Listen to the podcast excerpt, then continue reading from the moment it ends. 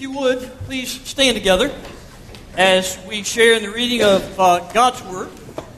This morning, looking at a portion of Matthew chapter 25, verses 34 through 40. Would you join together as we read the Gospel?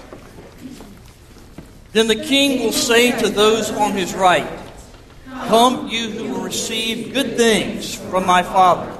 Inherit the kingdom that was prepared for you before the world began. I was hungry, and you gave me food to eat.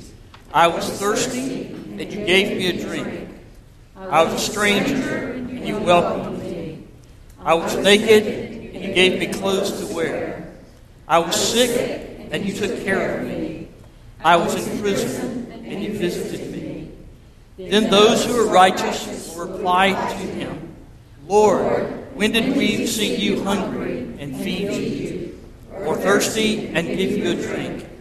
When did we see you as a stranger and welcome you, or naked and give you clothes to wear? When did we see you sick or in prison and visit you? Then the king replied to them, I assure you that when you have done it for one of the least of these brothers and sisters of mine, you have done it for me. People, this is the Word of God for the people of God. Thank you. You may be seated. We have spent most of Advent focusing on the birth of Jesus. Therefore, we've, uh, we've spent a good bit of time in the Nativity story, which we find in the second chapter of, of Luke. We've talked about angels. We focused on Mary and Joseph. We have reflected on their journey to Bethlehem. We've talked about shepherds and, and wise men. And for the last three Sundays of Advent, now the fourth, we have basically immersed ourselves in the story of Jesus coming into the world. Today's passage is also about Jesus coming into the world, but with somewhat of a twist. You see, the passage we read just a moment ago is, is not about his first coming, but it's about his second coming. Now, Jesus couldn't speak about much of anything at his first coming. He was kind of young, couldn't talk. But he has a lot to say and speaks very clearly about his second coming. And what he says gives us an insight, I believe, into how we can best celebrate his birth. Now, you recognize the passage we read a moment ago. It's a very familiar passage, but in order to really understand the dynamics of what we read and to understand its application for us today, we really have to go back and look at a few verses preceding the ones that we just read. And so, what I want to ask you to do is let's take just a moment and find a Bible either that you brought with you or one that's in the pew in front of you. And let's look together at, at Matthew chapter 25. And we'll begin with verse 31 instead of the passage we read a moment ago. Matthew chapter 25, verse 31. Now, this is Jesus speaking about himself and about that time when he is coming into the world for the second time. And he says, When the Son of Man comes in his glory, and all the angels with them, then he will sit on the throne of his glory. Here again, he's talking about his return.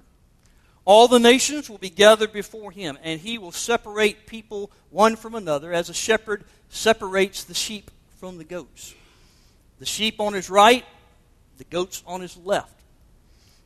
Then he will say, Come, you that are blessed by my Father, inherit the kingdom prepared for you. For I was hungry, and you gave me food. I was thirsty, and you gave me something to drink. I was a stranger, and you welcomed me. I was naked, and you gave me clothing. I was sick, and you took care of me. I was in prison, and you visited Now, for the past few Sundays, we have been thinking about a better way to do Christmas. And uh, let me just recap very quickly what we've said. That uh, if you've kind of grown weary of, of, of, all the hoopla and the hype and the stress and the anxiety of, of the way we've been told we're supposed to celebrate Christmas, uh, there's got to be a better way. Just what we've said so far is number one, use this time to worship the hope of Christmas, which is Christ. Worship the hope, not the hype. Lots of hype out there. Worship the hope. Secondly, we said go easy on the spending. Don't feel obligated or pressured by all the ads to just go into debt and destroy your credit card balance. Just go easy on the spending. And then second, then thirdly, we said uh, when you're thinking about the gifts you're going to give, give gifts that matter most. And basically, we talked about the gifts we give our families, and the gifts that matter most are not something made in USA or China or Japan or whatever, but ourselves. Give ourselves to one another. This morning, I want to share a final suggestion for how to experience Christmas more fully. And this suggestion flows from the passage that we just read. Here it is.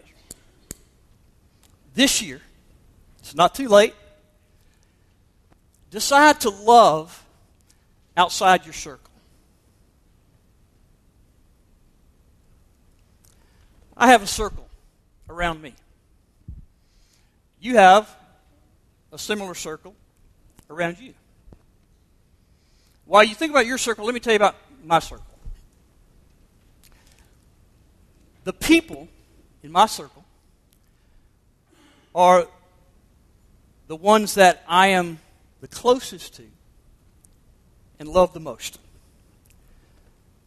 The people in my circle are the ones that I care about the most. They are the ones that I most look forward to spending time with. Now, not all the people in my circle have always been in my circle. Three of them have come into my circle over the last few years when they married one of my three sons. Now they're in my circle. Five of the people in my circle have were born into my circle uh, over the last 12 years as they were born in, into as grandchildren uh, into my life. My circle, by the way, is about to be expanded yet again in a few months as another grandson. He's added to my circle.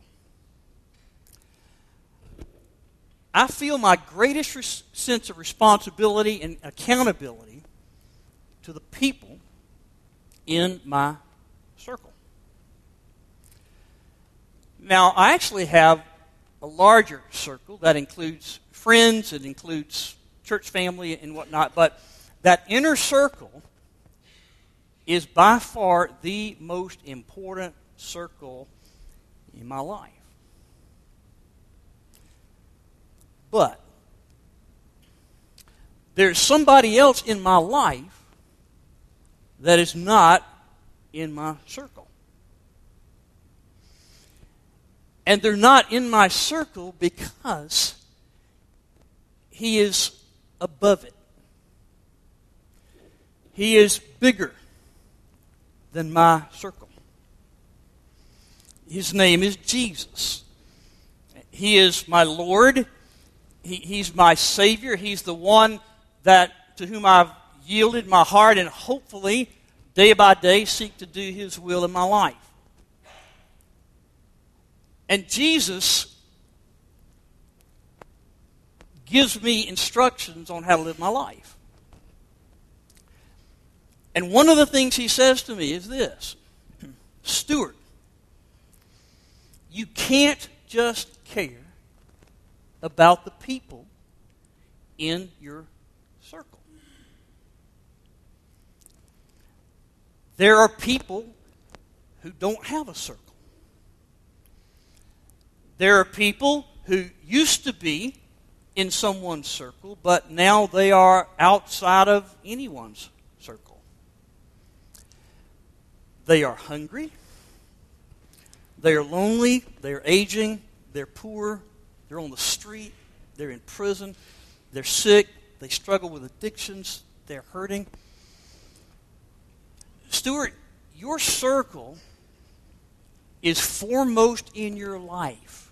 I get that. But it's not meant to be all you care about.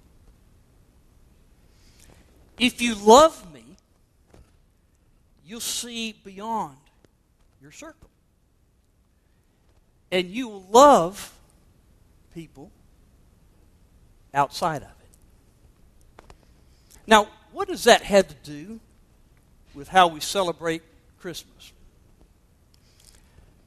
If you think about it, so much of our focus, so much of what we do, so, so much of the, the, the gifts and the preparations that we involve in at this time of the year, so much of it is focused on people inside our circle.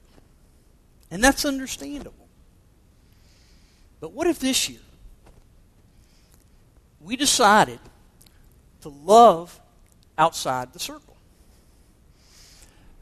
Imagine how much different our Christmas could be and how much more rewarding this Christmas could be if, instead of simply spending the month of December asking, what am I going to get? The kids for Christmas? What am I going to get my brother? What am I going to get my sister? What am I going to get my wife? What am I going to get my husband? What am I going to get mom? What am I going to get dad for Christmas? Instead of thinking about all that, additionally, you ask yourself,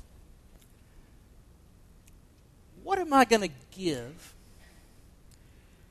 What can I do for someone outside my circle this year? Now, I know that many of us are doing that already. Uh, many of you participated in the Joy Tree uh, ministry that we've run the last few weeks, where you took a, a, name off the tree and you purchased a gift for a child in the community. That's great, and we're, we're already a lot of us are already doing that. But could we do more? And if we haven't, if we haven't done anything like that, what could you do to love outside your circle? I, I heard a great example of, of one family and how they decided to love outside their circle. Uh, each year at Christmas, in that family, there's a white envelope that's placed in the tree.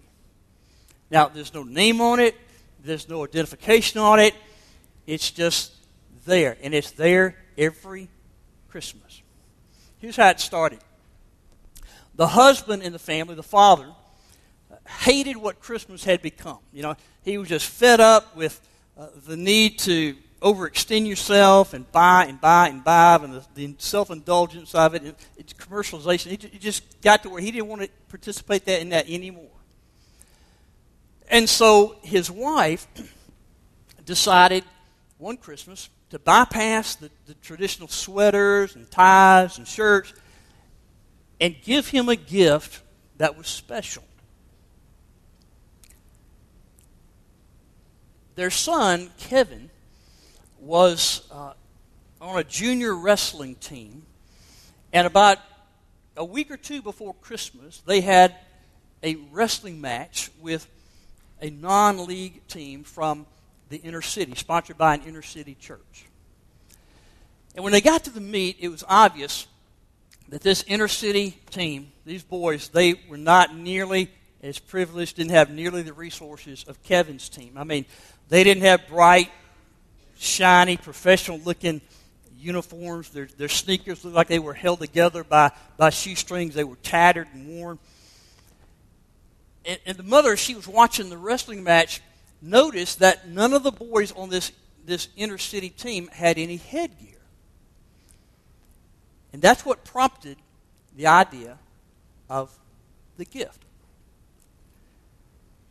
Now, Kevin's team that day destroyed this, these inner city boys. I mean, they, they, uh, the other team didn't win a single match. And, and even though the inner city kids tried to act like it didn't bother them, you could tell they were just demoralized. And so Mike, Mike said to his family, you know, I just wish that one of them could have at least won one match because – you know, the way they lost, that is just so demoralizing. They've got so much potential, but that kind of a loss can just, you know, take the wind out of their sails and just keep them, keep them demoralized. And that's when the mother had the idea for, for what she could do. So here's how she tells what happens next. That afternoon, I went to a local sporting goods store and I bought an assortment of wrestling headgear and shoes and sent them anonymously to the inner city church. On Christmas Eve, I placed an envelope on the tree with a note inside telling Mike what I had done. And I told him that this is my gift to you. He said, she said, Mike's face just lit up, and it was the greatest gift that he had gotten. And it has become, that white envelope has become the highlight of our Christmas. It's the most anticipated thing we do every year. And she said, I've, I've continued that tradition every year. Said, uh, the following year, uh, I, we made it possible to send a, a group of mentally challenged teenagers to a hockey game. Another Christmas, uh, I gave a check to, to two elderly brothers whose home had just burned down uh, the week before Christmas. She goes on to say that that white envelope because of the, became the highlight of every Christmas morning. It was always the last gift to be opened and the most anticipated. She goes on, several years ago, we lost Mike to cancer. When Christmas rolled around, I was so wrapped up in my own grief that I barely even got the tree decorated. On Christmas Eve, I placed an envelope on the tree just like I always did. In the morning, it was joined by three more. Each of our sons had placed an envelope on the tree for their dad. She says the tradition continues to this day as we do something we love outside our circle for the sake of, of, of somebody else. And I thought, you know, what a beautiful tradition for a family to do at Christmas time. And as I was reading that, I'm thinking, why didn't something like that occur to me, you know, 30 years ago when our kids were little? And I thought, well, it's not too late. That's loving outside your circle. Sometimes opportunities to love outside our circle come by accident. We don't even plan them. Did you hear what happened this past Thanksgiving to Wanda Dench? Wanda is grandmother, and she was preparing a big Thanksgiving feast for all of her family. And so she texted a message to her grandson inviting him to dinner for Thanksgiving. Well, what she didn't understand or didn't realize was that that cell number was no longer her grandson's. And so this text message invitation to Thanksgiving dinner went to a total stranger. It went to a person named, it went to a 17 year old kid named Jamal Hinton. Now, the two of them linked up by way of phone. He called the woman when he, when he got this text message, he was confused, so Jamal calls, and they pretty soon figure out that there's a mistake here. You see, Wanda is a 70 something year old white woman. And Jamal was a 17 year old black teenager. And so they had a little laugh about it. And then before they hung up the phone, Jamal said, Well, ma'am, if you don't mind, can I still come by and get a plate? And she said, well, of course, that's what grandmas do. And so she gave him the address, and Thanksgiving morning, just before dinner, uh, lunch, Jamal shows up. But not only did Wanda prepare a plate to give to Jamal, she invited Jamal in. And a place was made at their Thanksgiving table for this 17 year old black kid from the other side of the street into Wanda's family. And they shared Thanksgiving dinner together. The thing went viral. And everybody was talking about it. And afterwards, Jamal was asked about that encounter. And here's what he said He said, I'm thankful for all the nice people in the world. I, I've never met, I'd never met her, and yet she welcomed me into her house. So that shows me how great of a person she is. That's loving outside your circle. How many of you know Francis Smith? You probably do. You just don't you just don't realize it yet. Francis is an institution in this town. If you have seen an African American uh, woman riding around on a little scooter downtown, maintaining uh, parking uh, violations, what that's that's Francis. But that's not really what makes her so special. Francis, for 43 years, has been uh, the, uh, the crossing guard at Elm Street Elementary School, just a couple blocks from here. She says she knows every child's name. I thought that was fascinating. Some of you probably crossed the street with her assistant and then should go over to Newnan uh, High School. For 43 years, she's been doing this. She was uh, selected to be the Grand Marshal for the Newnan Christmas Parade just a couple of weekends ago. Do you know why she was selected to be the Grand Marshal? Because the leadership of the town recognized that here is a person who loves outside her circle. Her and her husband have done something fascinating. Years ago, when they lost their own son, tragically, they decided that they, have lot, they had lots of love to give to children. So they made a decision to start foster parenting. And she told me the other day that since they started doing that several years ago, that they provided foster care for over a hundred children. Now, she can't provide a whole lot of foster care now because she and her husband have eight adopted children. Now, now get this two in elementary school, two in middle school, two in high school, and two in college.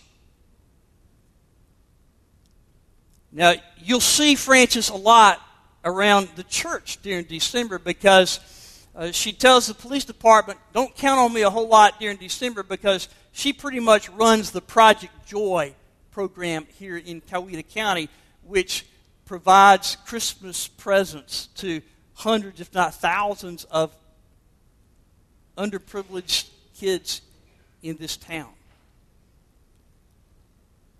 She's an amazing person. Now, I'm not suggesting that we compete with Francis Smith, because to be perfectly honest, I don't think any of us could. But what I am suggesting is that we learn from her the importance of loving outside our circle. What if loving outside your circle became one of the ways you celebrated Christmas? What if you spent December deciding who do I want to bless and how do I want to bless someone outside my circle this Christmas? I don't know, but something tells me that that's going to do something in your heart and enable you to have perhaps the best Christmas you've ever had. But back to our scripture, real quickly. Turns out, loving outside our circle is not only a, a good suggestion for how to do Christmas, Turns out it does a whole lot more. What happens when you love outside your circle? According to this passage, two things. You fulfill Christ's purpose for your life. That's huge. You fulfill Christ's purpose for your life. Now, how do I know that? When Jesus is describing his second coming, his return to the world again. What's the first thing he focuses on?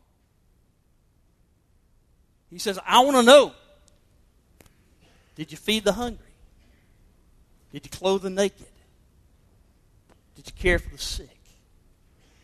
Did you give something to drink to those that are thirsty? His first priority was to find out who among his people were living out their purpose and loving outside their circle. And then, secondly, you know what else happens when that becomes the way we do life and the way we do Christmas? You secure your home with Christ forever. We're not saved by works that we do. We're saved by grace through faith. But over and over, Jesus always made it clear faith that is real, faith that is authentic, is always expressed through works of faith. If you go on to read the rest of this passage, Jesus says to those on the right, to the sheep, he says to those who have practiced loving outside their circle, Come, you that are blessed by my Father, inherit the kingdom that has been prepared for you. For I was hungry, and you gave me food. I was thirsty, and you gave me drink. I was a stranger, and you welcomed me. I was naked, and you gave me clothing. I was sick, and you took care of me. I was in prison, and you visited me. For as much as you have done those things to the least of these, you have done it unto me.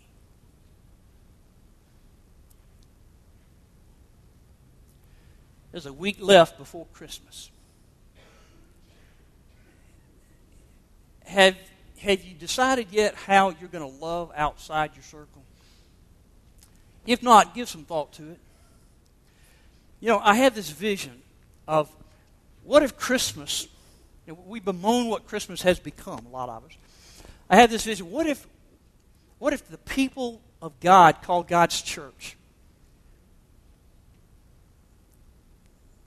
came to see Christmas as an opportunity to love outside our circle.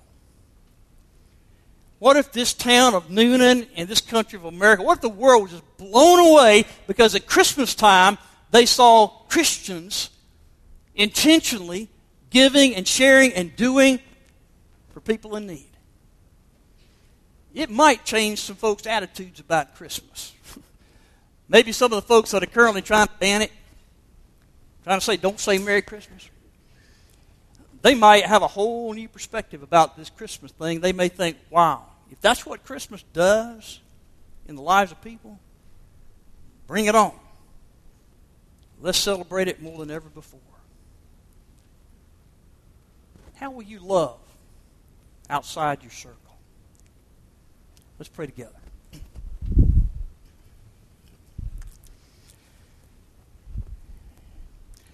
Dear God, we thank you so much right now for the people in our circle. We love them. They are precious to us. And Lord, we hope that this Christmas, every one of the folks in our circle will know how much we value them and love them and appreciate them. Oh God, we also pray that you'd expand our vision Find those people who don't have a circle. And find a way to love them. And in so doing, not only are we honoring you, but our own experience of this thing we call Christmas will take on more joy and completeness than ever before. In the name and spirit of Christ, who loved outside his circle and brought us into his circle. In his name and in his spirit we pray. Amen.